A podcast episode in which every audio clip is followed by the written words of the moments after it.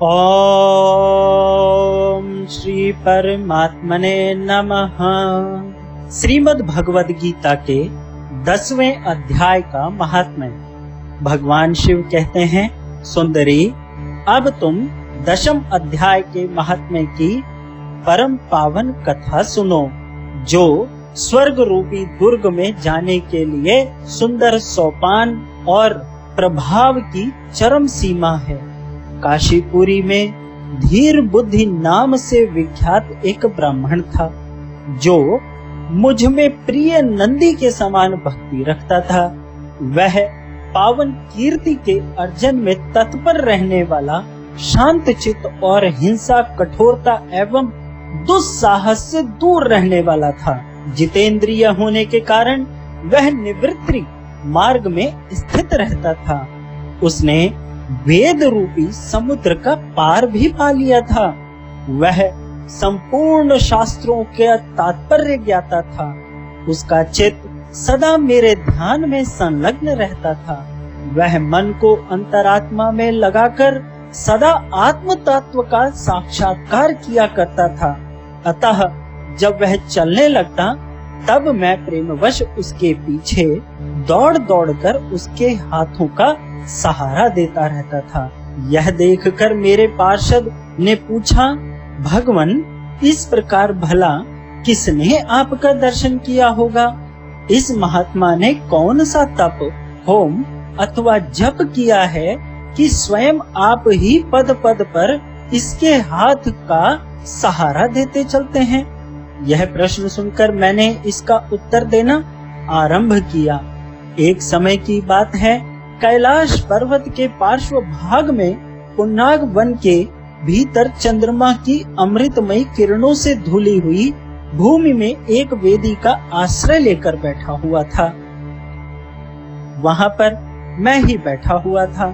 मेरे बैठने के क्षण भर बाद ही सहसा बड़े ज़ोर की आंधी उठी। वहाँ के वृक्षों की शाखाएँ नीचे ऊपर होकर आपस में टकराने लगी।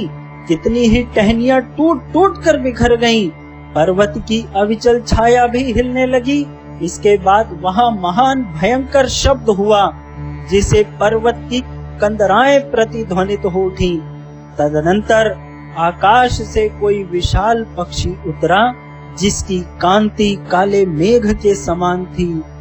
वह काजल की राशि अंधकार के समूह अथवा पंख कटे हुए काले पर्वत सा जान पड़ता था। पैरों से पृथ्वी का सहारा लेकर उस पक्षी ने मुझे प्रणाम किया और एक सुंदर नवीन कमल मेरे चरणों में रख कर स्पष्ट वाणी में स्तुति करनी आरंभ की।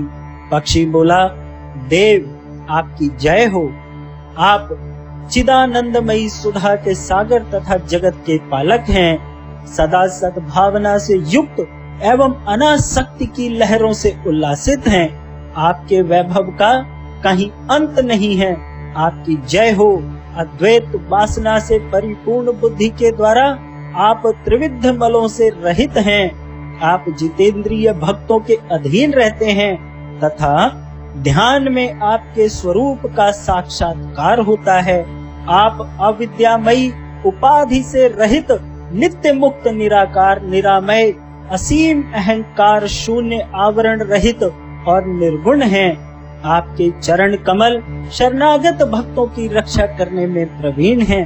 अपने भयंकर, ललाट रूपी महासर्प की विष ज्वाला से आपने कामदेव को भी भस्म किया है आपकी जय हो आप प्रत्यक्ष आदि प्रमाणों से दूर होते हुए भी प्रमाण में स्वरूप हैं। आप प्रत्यक्ष आदि प्रमाणों से दूर होते भी प्रामाण्य में स्वरूप हैं, आपको बार बार नमस्कार है। चैतन्य के स्वामी तथा त्रिभुवन रूपधारी, आपको प्रणाम है। मैं श्रेष्ठ योगियों द्वारा चुंबित आपके उन चरण कमलों की वंदना करता हूँ। जो अपार भव पाप के समुद्र से पार उतारने में अद्भुत शक्तिशाली हैं। महादेव, साक्षात बृहस्पति भी आपकी स्तुति करने की धृष्टता नहीं कर सकते। सहस्त्र मुखों वाले नागराज शेष में भी इतनी चातुरी नहीं है कि वे आपके गुणों का वर्णन कर सकें। फिर मेरे जैसे छोटी बुद्धि वाले पक्षी की तो क्या बिसात ही है। उस पक्षी के द्वारा किए इस स्रोत को सुनकर मैंने उससे पूछा, विहंगम, तुम कौन हो और कहाँ से आए हो? तुम्हारी आकृति तो हंस जैसी है, मगर रंग कौए का मिला है। तुम जिस प्रयोजन को लेकर यहाँ आए हो, कृपया उसे बताओ। पक्षी बोला, देवेश, मुझे ब्रह्मा जी का हंस जानिए। धूर जटे जिस कर्म से मेरे शरीर में इस समय कालिमा आ गई है, उसे सुनिए प्रभु, यद्यपि आप सर्वज्ञ हैं, अतः आपसे कोई भी बात छुपी नहीं है। तथापि यदि आप पूछते हैं तो मैं बतलाता हूँ, सौराष्ट्र सूरत नगर के पास एक सुंदर सरोवर है, जिसमें कमल लहलहाते रहते हैं। उसी में बाल चंद्रमा के टुकड़े जैसे श्वेत मृणालों के ग्रास लेकर मैं बड़ी तीव्र गति से आकाश में उड़ रहा था। उड़ते उड़ते सहसा वहाँ से पृथ्वी पर गिर पड़ा। जब होश में आया और अपने गिरने का कोई कारण न देख सका तो मन ही मन सोचने लगा, अहो, मुझ पर क्या आ पड़ा? आज मेरा पतन कैसे हो गया? पके हुए कपूर के समान मेरे श्वेत शरीर में यह कालिमा कैसे आ गई? इस प्रकार विस्मित होकर मैं अभी विचार ही कर रहा था कि उसके पोखरे के कमल में से मुझे एक ऐसी वाणी सुनाई दी, हंस, उठो। मैं तुम्हारे गिरने और काले होने का कारण बताती हूँ। तब मैं उठकर सरोवर के बीच में गया और वहाँ पाँच कमलों के युक्त एक सुंदर कमलिनी को देखा। उसको प्रणाम करके मैंने प्रदक्षिणा की और अपने पतन का सारा कारण पूछा। कमलिनी बोली कलहंस तुम आकाश मार्ग से मुझे लांग कर गए हो। उसी के पातक के परिणाम वश तुम्हें पृथ्वी पर गिरना पड़ा है, तथा उसके कारण तुम्हारे शरीर में कालिमा दिखाई देती है। तुम्हें गिरा देख मेरे हृदय में दया भाव भर आई, और जब मैं इस मध्यम कमल के द्वारा बोलने लगी हूँ उस समय मेरे मुख से निकली हुई सुगंध को सूंघ कर साठ हज़ार भंवरे स्वर्ग लोक को प्राप्त हो गए हैं पक्षीराज, जिस कारण मुझमें इतना वैभव, ऐसा प्रभाव आया है। उसे बतलाती हूँ, सुनो, इस जन्म से पहले तीसरे जन्म में मैं इस पृथ्वी पर एक ब्राह्मण की कन्या के रूप में उत्पन्न हुई थी। उस समय मेरा नाम सरोज बदना था। मैं गुरुजनों की सेवा करती हुई सदा एकमात्र पातिव्रत के पालन में तत्पर रहती थी। एक दिन की बात है, मैं एक मैना को पढ़ा रही थी। इससे पति सेवा में कुछ विलंब हो गया। इससे पति देवता कुपित हो गए और उन्होंने शाप दिया, पापिनी, तू मैना हो जा। मरने के बाद यद्यपि मैं मैना ही हुई, तथापि पातिव्रत के प्रसाद से मुनियों के घर में मुझे आश्रय मिला। किसी मुनि कन्या ने मेरा पालन पोषण किया।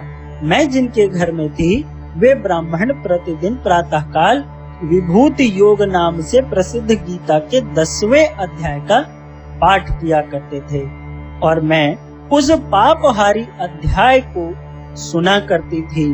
विहंगम काल आने पर मैना का शरीर छोड़कर दशम अध्याय के महात्म्य से स्वर्ग लोक में अप्सरा हुई।